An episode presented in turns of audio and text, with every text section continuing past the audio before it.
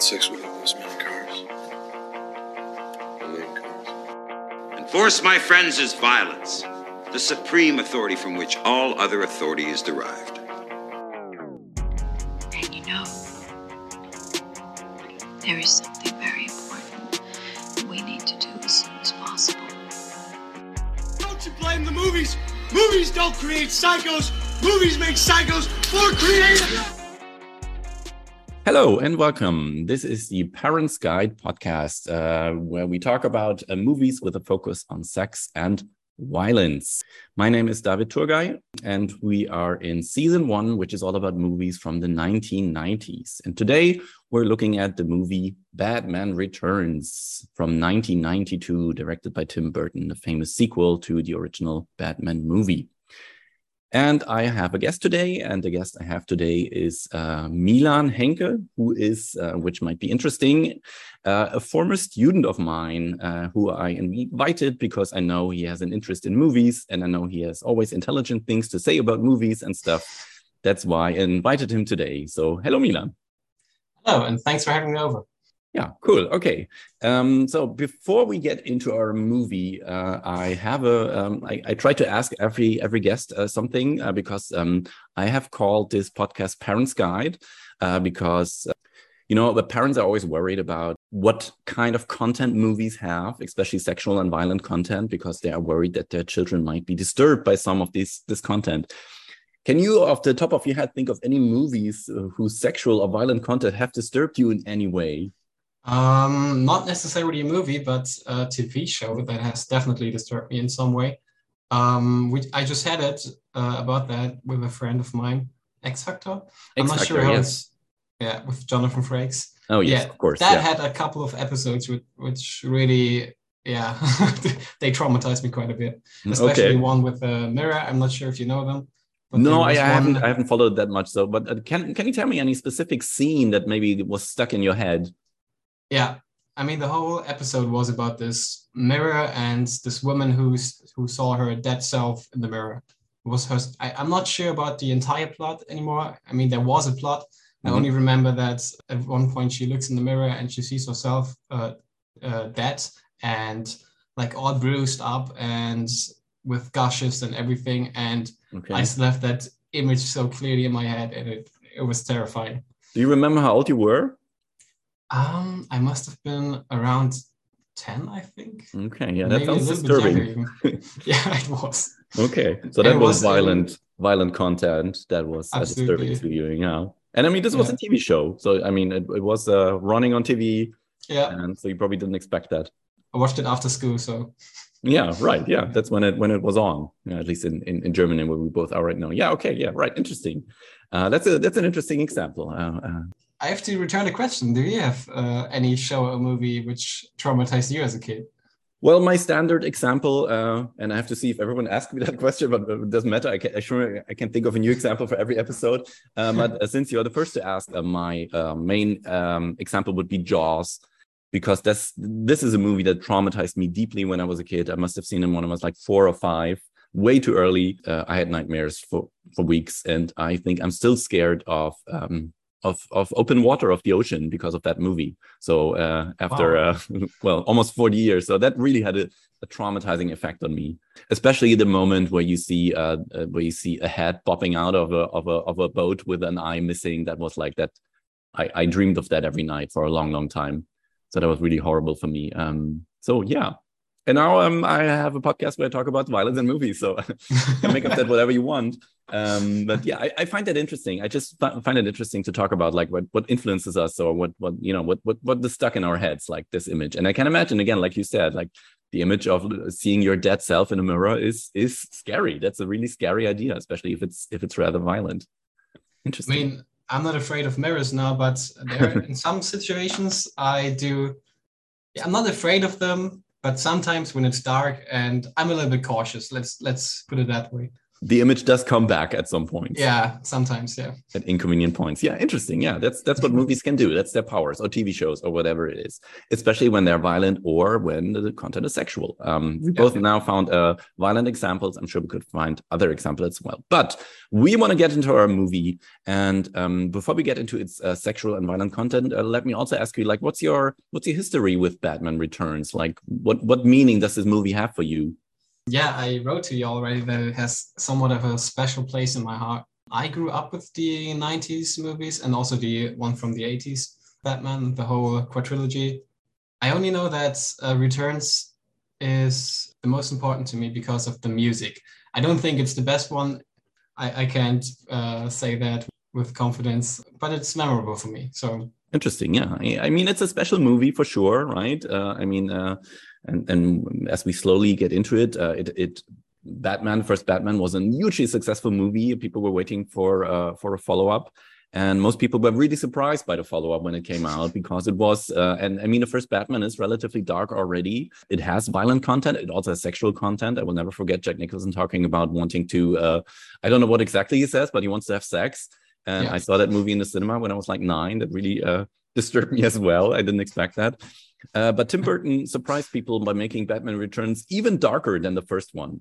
Some people claim that it was so dark that this was one of the reasons why he didn't direct any other Batman movies, because people were kind of shocked by Batman Returns and its content. So we're talking about Batman Returns again from 1992, directed by Tim Burton, starring Michael Keaton, Danny DeVito, Michelle Pfeiffer, and Christopher Walken, I think, are the main people in this movie. It was a success. It was nominated for 2 Oscars. It was a big deal anyway, but it was also seen as a kind of disappointment after the first movie for some of the reasons I mentioned already. So to get us into this discussion, what I want to do is I have the Parents Guide on IMDb. This is the page where parents can check which kind of content a movie features. And it also features the ratings this movie gets or got in different countries.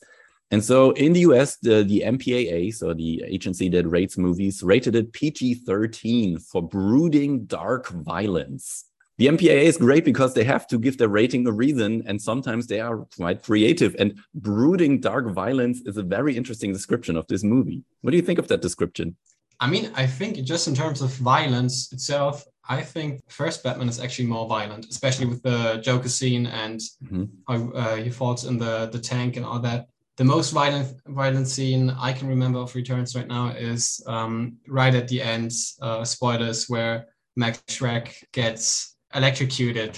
I mean, if I watch it nowadays, I think, okay, because of the special effects, it's not that violent to me. But of course, if I had watched it back then and with all that was available back then, yeah, definitely very violent. Okay, but yeah. It's dark, definitely. The whole movie is very dark, and it really puts the gothic in Gotham, I think. That's a very good way of describing this movie, yeah. We'll get back to that moment, of course, because it's a standout moment for sure. I find it fascinating to say it has brooding violence, because it makes it sound like the violence is just there all the time. You can feel it, like it just waits for you to... waits to pop out onto you. And that's very interesting, very creative description by the MPAA. If we just take a quick look at other countries, in Germany, for example, again, where we both probably watched this movie, it's rated 12, so not that far away from the MPAA from America, which is not surprising, I think, because Germany is relatively strict when it comes to violence. So violent movies are normally rated higher than, for example, movies that have sexual content. The highest rating I could find is in South Korea, and in some other countries it's rated 15, so you have to be even older to watch it. There are also different cuts of the movie, so there are different ratings for different cuts, but I think we can ignore that for now. But 15 is the highest rating this movie got in some countries. And the Parents Guide lists 52 items that parents should be warned about when they watch this movie. 52, I can tell you that already, is quite a lot. There are movies that you could think of that are more violent and more sexual that have less items. But because it's IMDb, anyone can contribute something. But I think that shows you that parents thought, oh, this is a movie for my kids. And after they watched this movie, they thought, oh, no, what is going on? Which is probably the reason why it has so many items on the Parents Guide. But let's dig into it. I wanted to save that question for the end, but in a way you answered it already, because I wanted to ask you what you think is the most violent moment in this movie. And you mentioned Max Shreck's death. And what exactly do you think makes this the most violent moment in this movie? Just the graphicness of it. You don't see a lot of wounds and stuff like that in the movie. So this is, I think, the most graphic scene in terms of disfiguration and all that. Mm-hmm. Mutilation. The other scene I could. Well, let's stay with that scene for a second. Let's before we move on, let's talk about this one because when I rewatched this movie, I was surprised by that. I was actually surprised because you see him being electrocuted, which is something you can see in movies. You know, that's normally a relatively harmless death that is used because it's not so graphic. But then later, Batman, Bruce Wayne finds his corpse, and it's like. It's a really shocking image, like his black face and with the eyes and everything. It's really, really shocking. And it comes, as you said, almost all the way at the end of the movie when you don't expect that violence anymore because you think you know how this movie deals with violence. And this is quite shocking. Yeah, you're right. I was really surprised by that. This is something I wouldn't have want my... I don't think I would have want my kids to see that without preparation. Okay. Any other contender you have for the most violent moment? I think the second one would be when Michelle Pfeiffer gets pushed out the window by Christopher Walken. That's also a very interesting moment, because if you describe that to someone is pushed out of the window, it doesn't sound violent, right? It sounds like, okay, someone falls out of the window. Okay, that's bad. But, you know, you can imagine this being relatively harmless. But if you watch the movie and you see how it's dealt with, how intense this scene is. And it's a key scene, of course, of the movie because it leads to her transformation. Like she's falling for a long time. We hear her scream. We hear like she's falling through like cloth on awnings, parts of the roof. And you hear the sound every time she hits something again and again and again. It's really tough. It's not played for laughs or it's not comical in any way. It's not cartoon violence. And that's, I think, what makes it... Yeah, again, as I said, quite intense. And that I think is interesting. What I think makes this scene quite disturbing to me is beforehand there's some suspense if Selina Kyle, I think. Kyle, yeah. Selina Kyle. Yeah, right. Kyle even gets killed or not. There's this moment where Max Shreck jokes about it and then he's like, no, I would never do that, and then does it. And that's really shocking. For one thing. And the other thing I would like to address is you said something about it's not comical or anything in that way. Mm-hmm. And that's the first impression I had when watching the movie. Yesterday, I rewatched it. The violence in the beginning is dealt with really like in a comical sense. It's not taken too serious. You have these clowns and stuff. And the violent moments like Batman hitting someone or something is often used as comedic relief. And in that scene, it's definitely different. It's not, like you said, it's not comical at all. It's a turning point, yeah. And I think it speaks to how seriously the movie takes Selina Kyle as a character. Like the movie cares about her fate, I think, a lot. And it shows how she is mistreated. And I think this scene shows that really, really well. And like you said, and there are other violent moments when Batman beats up goons and so on. But yes, this moment feels different. You know, this is really a big, important turn of events that is happening here. And you're right, because it is disturbing before already when Max Shreck is joking about killing her. Like he's not saying like, oh no, I would never do anything to you. He's like saying, oh, I would never kill you or push you out of the window or something. And then he does it. And I think the scene is also enhanced by what happens afterwards because she appears dead. Like we have to believe she's dead. But then she comes back to life because, well, it's a bit hard to say, right? Cats come and it seems like the cats are chewing on her, right? Which is also kind of disturbing. And even more disturbing because, like, this is what makes her this superhero, that Catwoman. It's also a kind of violent act that turns her into this super being. So it's like she's her old identity ended with violence, but her new identity is also based on kind of violence. Different violence because it's animals. And I think that's somewhat of a recurring theme in Batman. Like you have Two-Face with his scar here. You have the Joker with the tank, depending on which origin story, of course. But there's always something. I mean, it's in many superhero movies, that's the thing. And there's always something terrible, which gives us these great powers. Yeah, right. Of course, right? Batman himself is defined by violence, of course, right? That's what makes him a superhero. And I don't know, I don't want to move on too quickly, but of course, like Batman is also known for not using guns, right? Normally. I mean, again, we have different iterations and in some iterations he does. We can come back to Catwoman, but when I think of violent moments that surprised me in this movie, and the ones you mentioned are up there, of course, but I was kind of surprised how violent Batman sometimes gets in this movie. You're right. Sometimes he just beats up like those clowns, or he just like hits them and punches them, which is like typical comic book cartoon violence. And then he sets one of them on fire and drives away. Right. And that was shocking. Right, I was like, well, this man will definitely die. Like, he will burn alive. Yeah.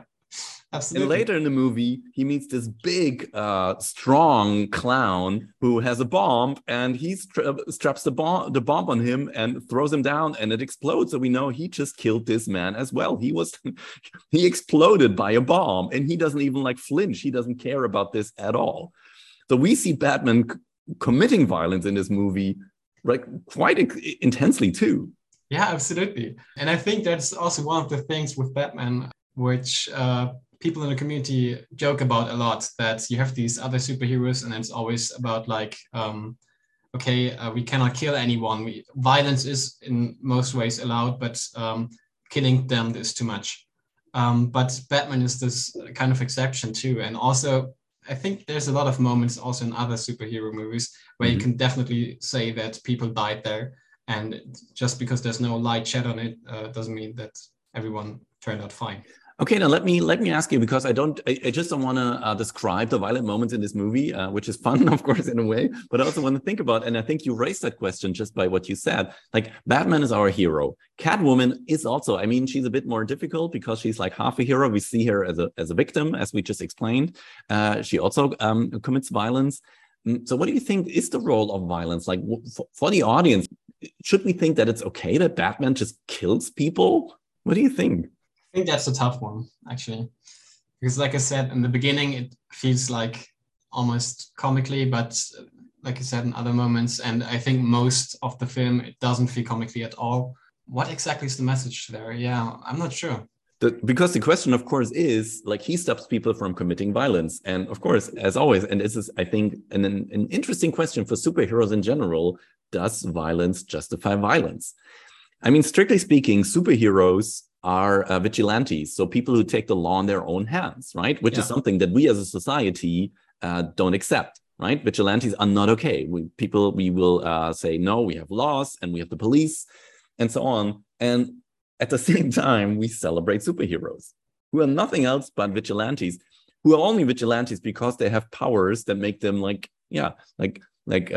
we say in German, but it's used in English too, right? There's a reason that when you talk about superheroes, you mention people mention Nietzsche and the concept of the Übermensch. Batman is, of course, does not have a superpower, but he's rich. He has all these gadgets, and he takes it himself out the responsibility to just go out and beat up criminals, and sometimes, as we see in this movie and in other movies, kills them. He just kills them, and there's no police. He will not he's not accused, and I find that interesting. Because we are supposed to identify with him, of course. And the people of Gotham as well. Yeah, of course. They also want to. And that's also an issue in the film that it's fine as long as he's doing it for them. But suddenly when Batman is the threat, they turn on him really quickly. Yes. Yeah, that's true, right? That's part of the story, right? Is that he's framed for committing violence, and suddenly it's not okay anymore, right? And of course, I think this movie goes deeper into the darker shades of what violence is okay and what isn't, and some of the other stories about Batman. But I think it's such a difficult question that most superhero movies don't answer. Why do we accept superheroes committing violence? Yeah. We are more accepting of superhero violence than we are police brutality, for example. Absolutely. Even in superhero movies, I think. Yes. Or I'd argue. And also we've seen over the years now in the last few years, that superhero movies and the fans of them have become a little bit more reflective, and I think also bored of the regular superhero tropes. We see that because shows like Invincible or The Boys get more and more famous nowadays. Mm-hmm. And I think also we also see change in the Marvel movies as well, but not all of that is great, of course. We can argue about that. And in The Boys as well, violence is a very important factor, and the show is filled with violence. And but what we also see is that what happens when the superheroes turn on you and turn on society. And I think that's really interesting. It is interesting. I think we actually talked about that in the past, that The Boys is something I did not like because the violence was a little bit too much for me already. And I just couldn't keep watching it because I thought even if you have a comment on violence, I don't like how the violence is portrayed. But we don't want to discuss The Boys because I'm sure many people, whoever is listening, will be upset by this because I know it's a beloved show. But I think it's interesting that you say recently people become more reflective. I think actually with the Marvel movies or the big comic movies and superhero movies, I don't think that's really true. I think they kind of avoid the topic more or less, or just hint at it. And when you say that, I can't help myself and mention that Alan Moore in Watchmen in 1986 discussed the topic as I would say as good as you can. And that's like a long time ago by now. And I don't think, even if people have thought about this and wrote about this, and comics have changed, and some comics deal with that, and some comic book movies deal with that. In general, I would argue that it's still the same thing mostly, that we have superheroes who can do whatever they want. And this is what we celebrate. You know, when kids, and I include my kids, you know, wear a T-shirt with Spider-Man or Captain America or even Batman. They don't know about that. They just think, oh, this is a hero. He can do whatever he like. I want to be a hero too. So the basic story has not changed at all, I think. Yeah. Anyway, I think you're right. Anyway, okay. Yeah. I mean, this is a very interesting discussion, but I don't want to forget our movie. But I think, I think that's something. This is why I liked your choice of Batman Returns. I have mentioned in the beginning this was your choice because the guests decide which movie we talk about. And I thought, it is interesting because of that aspect, because how do comic and superhero stories deal with violence? Especially because, as I said in the beginning, they are intended for a broad audience, or in a way, even for kids, right? This is something that has changed, the idea that comic book stories or superhero stories are only for kids. I think we have learned by now that it's not true. Otherwise, it wouldn't be the biggest franchise ever. But of course, in 1992, this was different because comic book movies were not a thing. Like Batman Returns were the exceptions back then. And this is why Batman Returns was so shocking. So this is how I gently glided us back to our main discussion and the violence. We talked a little bit about Catwoman. We talked a little bit about Bruce Wayne's violence. And I think and about Max Shreck. I just can never stop loving this name for the villain of this movie. But we haven't talked about the other villain of this movie, which is Oswald Cobblepot, also known as Penguin, of course. Yeah, right. How would you say is his depiction of, how he uses violence? Naturally, I'd say. Violence is something absolutely natural for him, which I think adds to the point that he's supposed to be this outcast and he doesn't really know how society works. And considering how the society works and how we see violence reflected by other members of society, Batman wears a mask when using violence. Max Shreck also, he's not overtly using violence. It's something he does in secret. Just to get that point, when he killed Selina Kyle, that's the only time we see him committing violence, although we learn later that he has killed former partners of his. But of course, he normally doesn't get his hands dirty. Selina is the exception, which is maybe also the reason why we see it so intensely. Yeah, good point, yeah. And while it is more natural and more part of the everyday life in Gotham City to be exposed to violence, I'd say it's when Cobblepot is his name, right? That's his name. Oswald Cobblepot, Mayor Cobblepot. Yeah, right. Uses violence. It's very different, and also the reactions are very different. There's this one scene where he bites into a nose. Yeah, of one of his associates in the mayor campaign of his, and the reactions are rather different, let's say, to the other ones. Yes, and it's a very violent scene, right? It's very unexpected. It's very blood unexpected everywhere. Yeah, blood, and we don't see a lot of blood in this movie, right? Only at times, but here we see blood. He bites this man's nose, fully unexpected. It's a complete surprise for him, for us, and And everyone, as you say, reacts differently because they know they can't say anything bad to Cobblepot at this point. So it's just kind of accepted that he does this very violent thing. And I think it's interesting what he said, that it comes naturally to him because it is like an impulse, right? He just attacks this man because he feels like it. And I think what makes this scene also disturbing is that we see him talking to Max Shreck after that incident for a while, and we see the blood on his face all the time. So we keep seeing him with this blood on his face, and it seems so normal. He doesn't care that he has a bloody face because he bit someone's nose. To him, violence is not a big deal, which I think is, to also get to the point of violence, is something we kind of understand because the movie starts with his origin story. And is also quite disturbing. Maybe a word I use too much here, but we see him being abandoned by his parents. And the movie opens with his birth. And one of the first things we hear is his mother screaming because she sees her baby. How do you feel about that moment, this opening of Batman Returns? It's quite telling of the character you're about to see later on, let's say.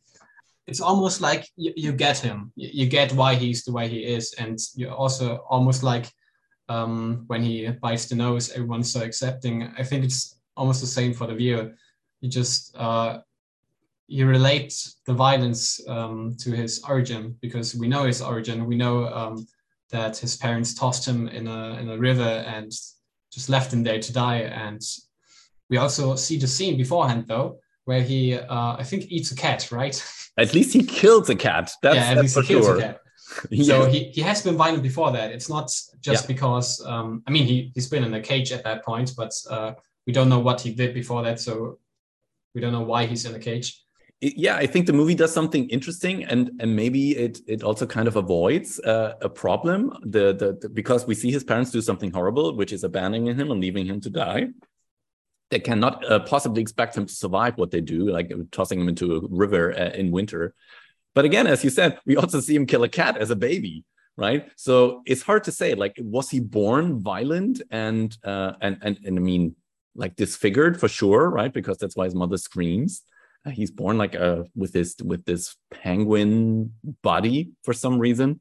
But then also his parents are horrible and can't love him. So it's a kind of interesting mixture of both. Which makes it hard for us to decide, like, who is he? Is he something, someone who has to be, that society has to be protected from? Or could he have changed if someone, like, would have taken care of him? I think the movie doesn't really answer that question by giving us both options in the beginning. Still, this opening alone is so scary in a way, right? It's the least thing you would expect, that a Batman movie opens with this. And also, the behavior of the parents also isn't really dealt with a lot. I mean, it gets addressed. It's said by, I think, either Max or Oswald that it is a terrible thing that happens. And you almost expect that later in the movie, Oswald will take revenge or something like that because he tries to find out his real name and his parents. But supposedly it's just about, I don't know, coming to terms and just having the right to be human too and having a human name and not just be the penguin.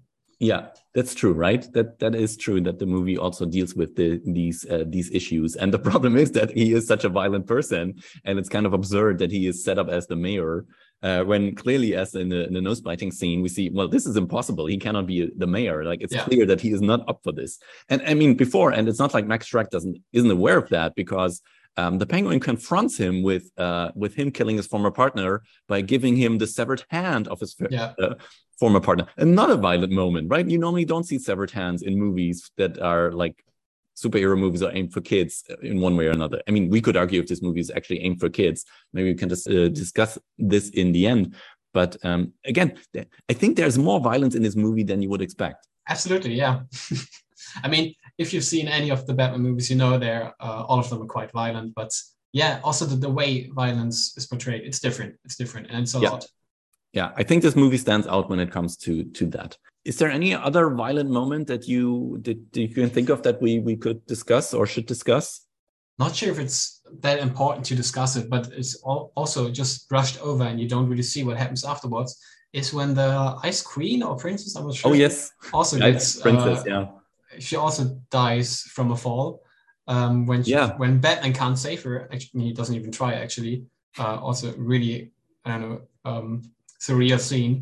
Mm-hmm. And you also don't see her body or anything. It's just, she's probably definitely dead because she falls onto the button, and it's a really steep fall. But yeah, we don't see afterwards. This, I mean, the whole character and the way she's treated is not like, I think is something that is not the greatest part about this movie, I would argue, because she's just like a dumb blonde who dies and no one cares. Yeah. And she's just like just there so that Batman can be set up or framed. And that's all she's there for. And you're right. That is actually irrelevant, right? And it's easy to forget about her completely, even after you finish the movie, because she's not a real character. She's just that. She's like a prop.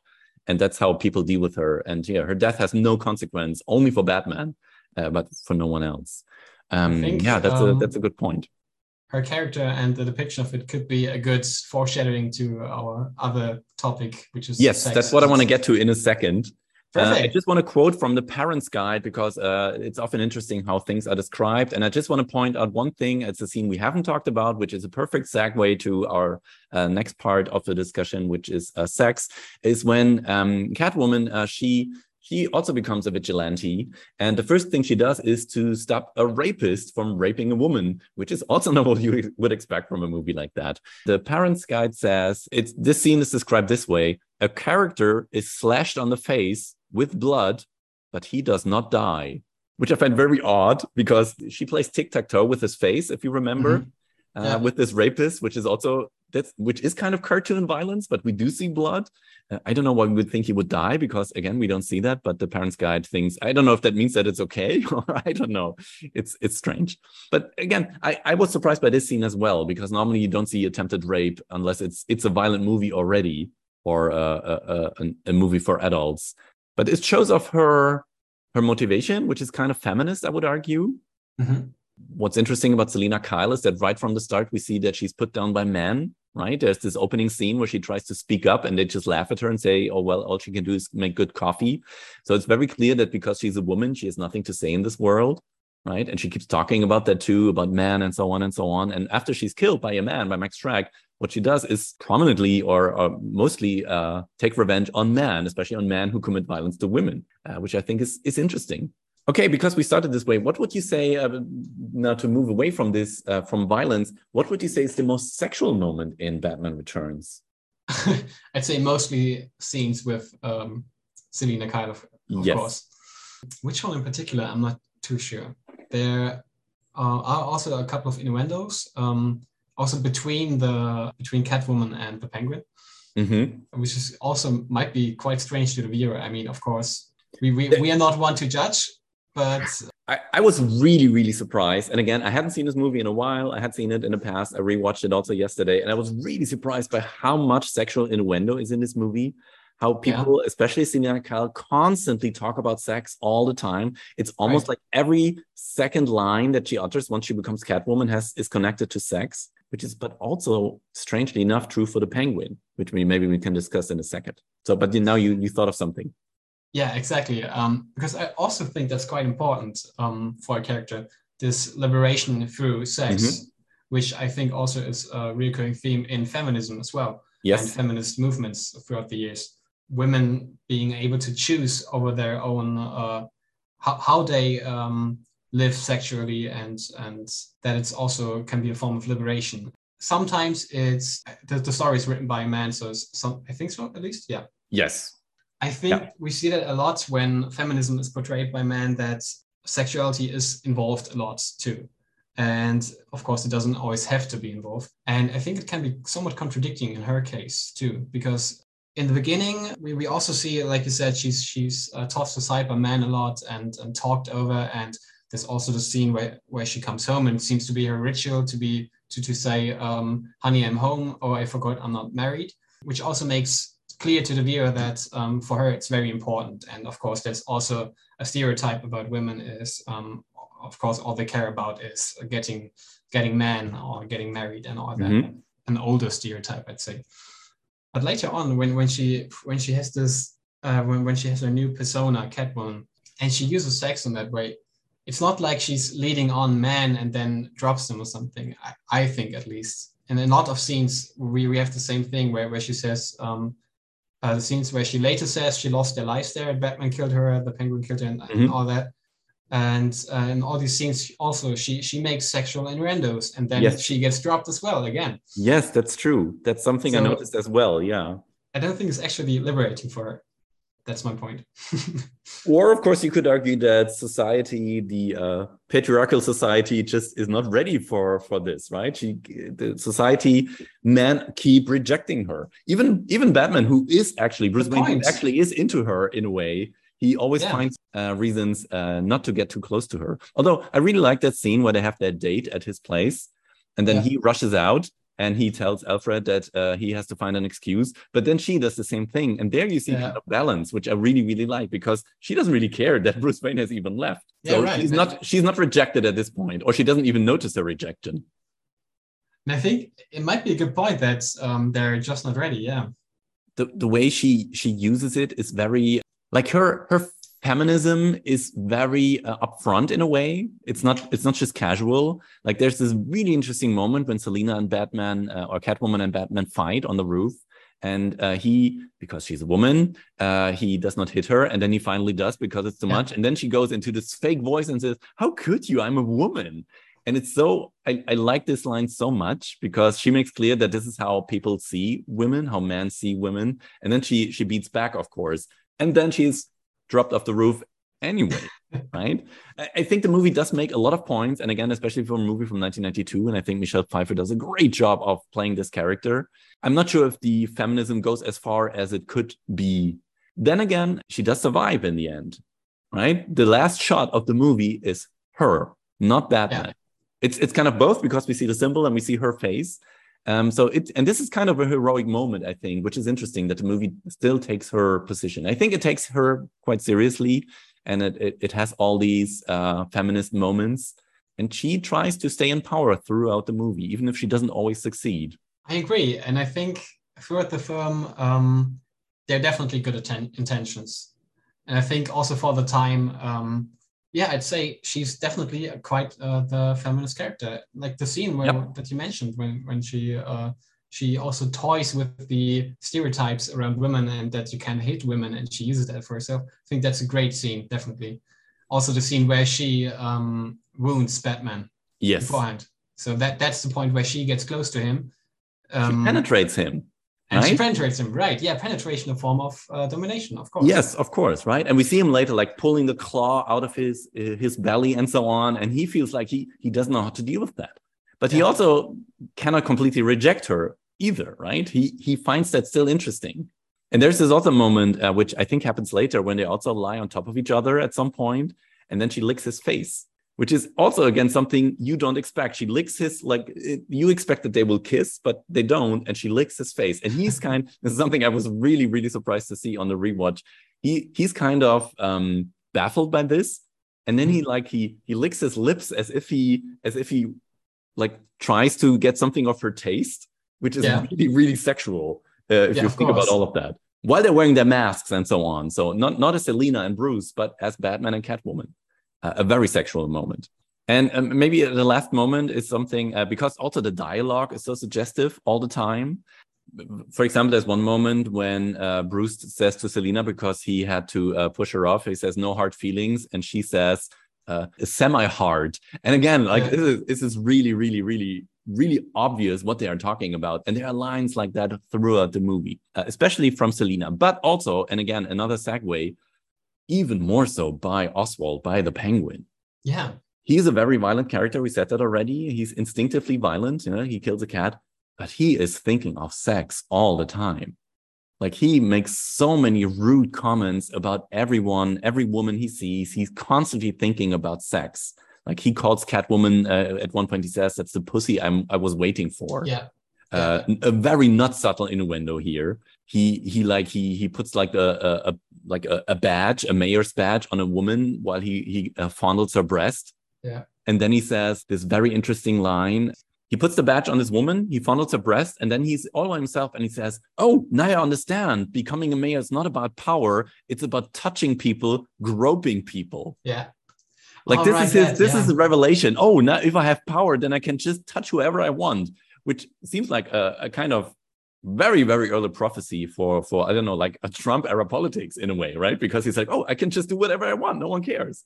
Yeah, I think it's obviously toying a little bit with touching people. So touching people's heart and getting close to them, which of course would be something a mayor could say, that it's all about the people. But then, yeah, he of course reveals his character a lot by saying, yeah, groping people. He's actually meaning physical touch. And he makes it clear, this is what he wants. This is what he cares about. He likes that. He likes groping women. That this is fun for him. He seems like horny all the time, which of course is interesting because people are disgusted by him. We can imagine it's probably not easy for him to get sex. I mean, he has his posse that's always with him all the time, but you don't feel any sexuality between him and all these people who follow him, right? That doesn't seem to be relevant in any way. Whenever we talk about him, when he talks, we see that's what's on his mind. Like, he thinks about sex a lot. But also, of course, he expresses that quite confidently, which left me quite confused, actually, because it seems like he knows what he's talking about. He seems like he's talking like someone who has a lot of experiences, or at least acts on it, and just is like a misogynist. He is a misogynist. And I think what you're referring to is something that we have learned a lot about in the last couple of years since Me Too, is that men who take sex by violence, by force, very often are confident because they have realized that if people are scared of them, they can get away with it. And that's certainly true for the Penguin, right? Because people are scared of him. And he probably didn't have a lot of contact with women before Max Shreck came into his life. But I think we can imagine that he has, he has followers, he has people, and they probably only follow him also because there is fear around him. Yeah. And I think that's what you see, right? And you see that in those moments when he meets, like, in quotes, real people, right? And still abuses his power for sexual advances. And you can see that his following is just afraid of him later. For one, he shoots one of his people when he doesn't fulfill the job to his satisfaction. And also later then, when something else goes wrong, everyone's just walking away when he looks at them. Because you see, he's kind of reaching out to be violent with someone, and they're all just, they know him. And you know it's better to not be in his way in that moment. Yes, yeah, that's true. Yes, I think all of this it's really fascinating. I think when you picked that movie, I thought it's interesting because, again, comic book movies, superhero movies are always interesting to talk about how they deal with that. But I was really, really surprised how violent and sexual this movie is. Yeah. Like, again, most of the dialogue revolves around sex, feminism, power dynamics between men and women all the time. All the time. Like, the movie is really, really full of that. And it's actually, again, even if not everything is successful, I think it's quite clever in how it weaves all these ideas into this superhero story. So I have to say, positively surprised by that. Oh, there's also the moment when Selina, again, coming back to Selina, when she is in the in the store, and she first beheads some mannequins. Yeah. So she also says, oh, well, this is not what I care about, female bodies displayed for power. And then his two security guards come up and they just smile at her. Again, men who are like, oh, look, it's a woman. What bad could she do to us? And then she says something like, you typical man, you confuse your guns with your private parts, or something like that. Like, it's very, very on the nose, but it's so well done, I think. And I mean, just imagine kids watching this movie. Of course, this will go over their heads completely. I guess.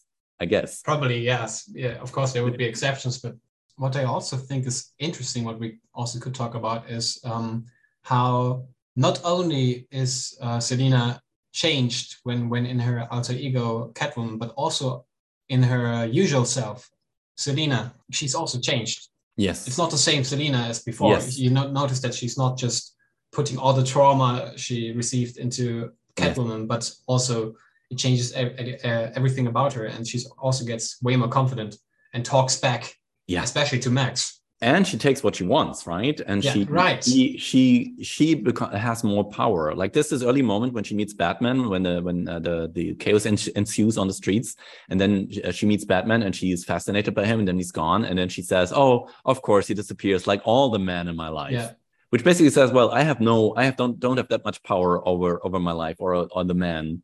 And again, when her transformation has happened, that's different, right? Then suddenly she has the power, and she decides who is in her life and who isn't. at least on unless she's thrown out of windows and off roofs again and again. Yeah, I want to quote one more thing from the Parents' Guide, which I try to do research on, but I couldn't because I just couldn't see it. And this just shows you how precise some people are when they do the Parents' Guide. And that is, it says, when Catwoman is throwing a tantrum in her apartment, she rummages through the wardrobe, taking up plenty of clothes and other accessories. And now this line comes, one of the items you briefly see is underwear. I just love the idea of people thinking they have to warn parents that you see underwear in a movie. And again, I rewatched the scene. I couldn't see any underwear. I mean, maybe it happens, maybe not. But I love that this is something that parents should be warned about. Yeah, God forbid you see women's underwear. Or underwear at all, right? Let's not talk about that people have underwear. But would it be that much of a problem if it was a man's underwear? Probably not. Do you think you're probably right. I think it's not like that much of a thing to see like boxes or trunks or anything like that. It's not a huge deal. Also to see men in their trunks. But of course, if you see a woman in underwear, I mean, it always has been quite different. Yes, you're probably right. Okay, is there any other violent or sexual moment that you that comes to your mind that we haven't talked about yet? We talked about a lot, and there are a lot, but I still want to make sure that we don't forget something important. I don't think any come to mind, no. Okay, me neither. I think I looked at my notes. I think we have most of it. This is, again, it's a violent movie. It's a sexual movie. It's rated PG-13. It's rated 12 in Germany.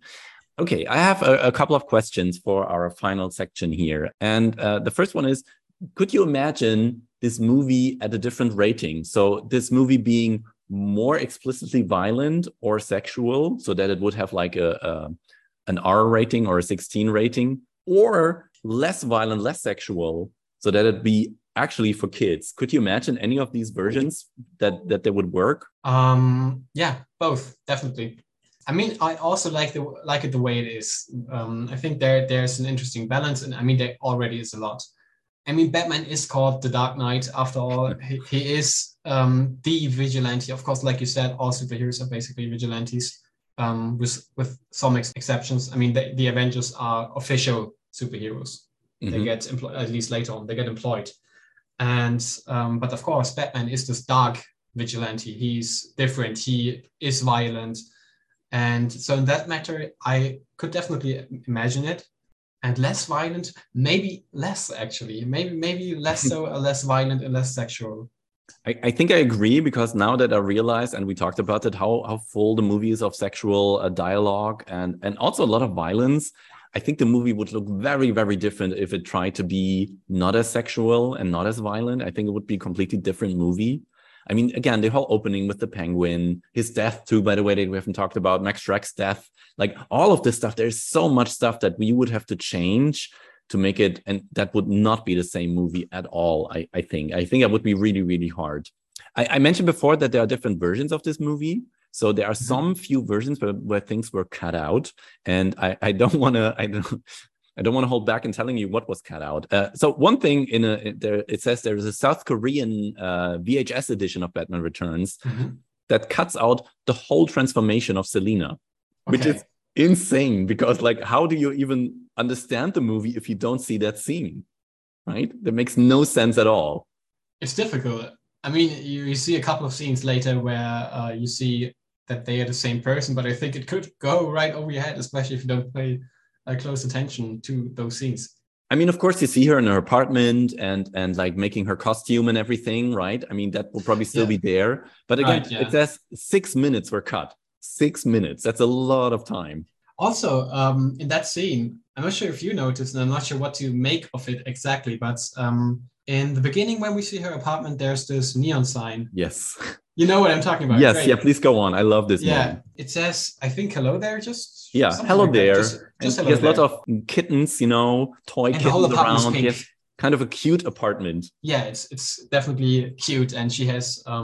like this pajama, which is also like, it looks kind of childish actually. Yes. And that's her whole persona in the beginning is also quite childish and not quite emancipated yet. Yes. Later on, when you see her transformation and how she sews her new suit, and you see that she trashes the neon lights, and the O and the T are gone. Exactly, yeah, and it's just hell here or something like that. Yeah. Hell here. That's what it says when her transformation is complete. That's what we see in the background. It just says hell here, and then she goes out and stops rapists and stops violent men from doing terrible things to women. So, like I said, I wasn't exactly sure what to make of it, except of course the on the nose thing that, of course, before it was hell on earth for her.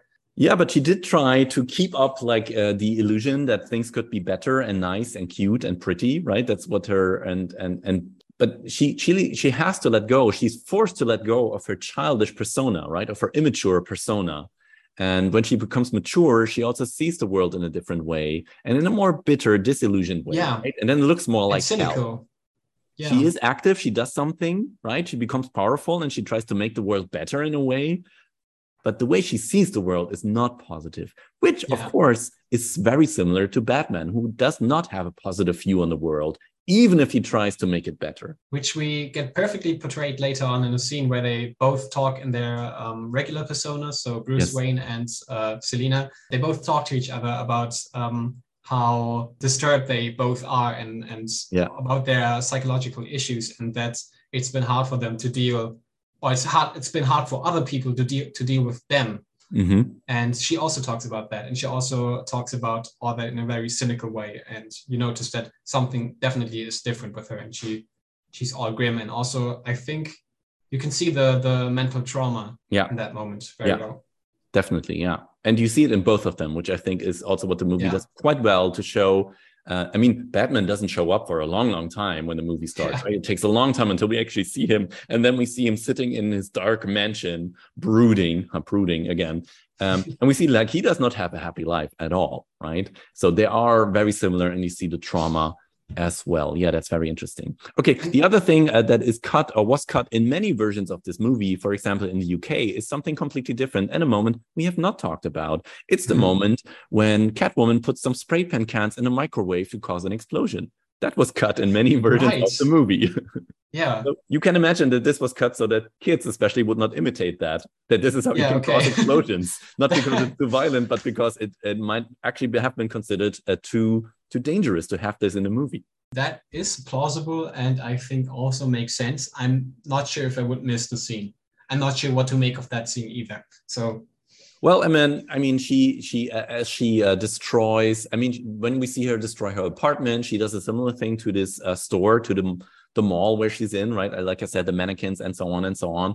And I think she just wants to. This is her expression of the anger she has at this world, at this cruel, violent world that treats her the way she was treated, right? And I think that's her expression. And I mean, when she comes out of the store, it's the time when all three of these outcasts meet for the first time when the Penguin and Batman stand there and see her and both stop in what they're doing because they see Catwoman. And then I forgot what she says. She has like a clever line and then everything explodes. So she has like a cool moment here by destroying what she sees as harmful, maybe. This badass moment almost, right? Yes, it's definitely a badass moment for her. It's a very cool moment, but I guess some people thought showing how this is possible is something that had to be cut out. And again, I kind of get that. Yeah, it could be dangerous considering the rating. Another moment that was cut out was a clown swinging nunchucks. I don't know why. But, I think I can shed light on that actually, because in a lot of countries, nunchucks are actually forbidden. In Germany too. Interesting. So nunchucks are not allowed, and it's also illegal to craft nunchucks yourself. They're considered an illegal weapon in Germany. So some versions had to cut this so that kids wouldn't say, "Oh, I want some nunchucks." Yeah, I guess. Interesting. Okay, cool. Okay, which brings us to the final section of our episode, which is I'm really curious how this will work, and I want to try something. And again, if this doesn't work, I would just cut it out. I want to try to give some, we talk about ratings. We talked about ratings in the beginning. I want to try to give this movie and every movie I will discuss here on this podcast a kind of sex violence rating. So on a scale of 1 to 10, 10 meaning a lot, 1 meaning not much, how explicit would you say is the sex and violence in this movie on a scale of 1 to 10? Okay, so 10... probably also seeing like graphic sex scenes. 10 being very explicit, 1 being not explicit at all. And we combine sex and violence now to not make it too complicated. So 10 could probably be like Game of Thrones, just to give a scale, to that sense of would probably make sense. Yeah, I think giving Game of Thrones a 10 would be the justifiable rating. But again, it's very subjective, and you're the guest, you get to decide. This is, of course, all highly scientific. Of course, yeah. So just like, what do you think? What are your thoughts? How explicit is this movie in its sex and violence? I mean, I always think in a 1 to 10 ratio can't really, of course. Yeah, you can show everything. I'd say maybe like a 7, actually, 7 or 8. Okay. Quite high, definitely, quite high. Okay, I think I would go more for 7 than 8, but yeah, it is more explicit than you probably would think. Okay, yeah. Then the next category, I have 4 category, is how intense would you say is the sex and violence? Even if it's not explicit, but how intense is it? Violence, more intense. Sex, not that much, I think. Because when we're talking intense, I'm thinking about suspension. And like I said, there's this moment with Max Shreck when he tries to kill Selina, definitely intense. So violence, it's more intense. The sex, I couldn't think of anything that would strike me as particularly intense. So I'd say it's mostly dialogue that is. It's mostly dialogue, exactly. Right? And even that is a bit subtle. So yeah, I would agree. It's subtle. By the way, and it's also. We didn't talk about the bird in Selina's mouth, which actually was a real bird, right? I wouldn't know how else they would have done it, actually, because at this time you could not do this with computer effects. That's a wild moment. Anyway, sorry, which hopefully no one sees as sexual. So what's the rating for intensity? I'd say maybe like a 5 or even 4.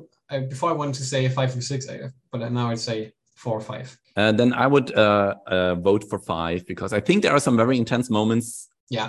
Again, maybe more, but I think it's more the explicitness that is surprising, not so much the intensity. But again, it depends. And it's very subjective. Okay. Yeah. Then another category. How much would you argue is the sex and violence connected thematically within the movie? So what the movie wants to say.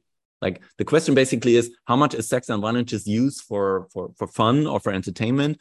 Or how much is it actually integral to what story it wants to tell? I'd say it's quite integral. Definitely. So maybe about a 7 again. We discussed it already. Sex is like a liberating factor for Catwoman. Sex also tells us about the character of Oswald. We draw some connections to rapists and also other misogynists. So it's really important. And violence, I'd say as well. I think we argued for a high rating, actually. I would actually maybe even go to 8. Because I think the themes are very, very connected to it. I think you could argue that. Sex and violence. Okay, and the last category, which brings us all the way back to the beginning and the title of this podcast. Would you say this movie should be recommended for children or not? And a 10 in this case would be no, because if we rate everything high, that means it's not very recommended for children. And 1 would be, yes, you can recommend this for children. I mean, children is a very broad term, I'd say. Of course. Children can be between 1 and 12 years, I'd say. Of course. And there can be different levels of maturity and so on and so on. So let's just, in the broadest, most general sense, like again, just so that we have some kind of idea. I think with that one, it's really difficult. I can't wholeheartedly give this a rating, I would say. Okay, then that's fair. I think it is difficult. It's maybe the most difficult category. And Alan Moore, again, I mentioned him before, once wrote something very interesting where he said that he thinks children should be allowed to watch and consume anything as long as they are not alone with it. So if parents sit with them or adults, responsible adults, and talk to them and help them to deal with what they're seeing, anything would be okay. I can imagine that this is an argument that not everyone would follow, right? Because there are a lot of movies, a lot of stories that are whose sexual and violent content is disturbing even for adults. So maybe that's something that children just cannot deal with.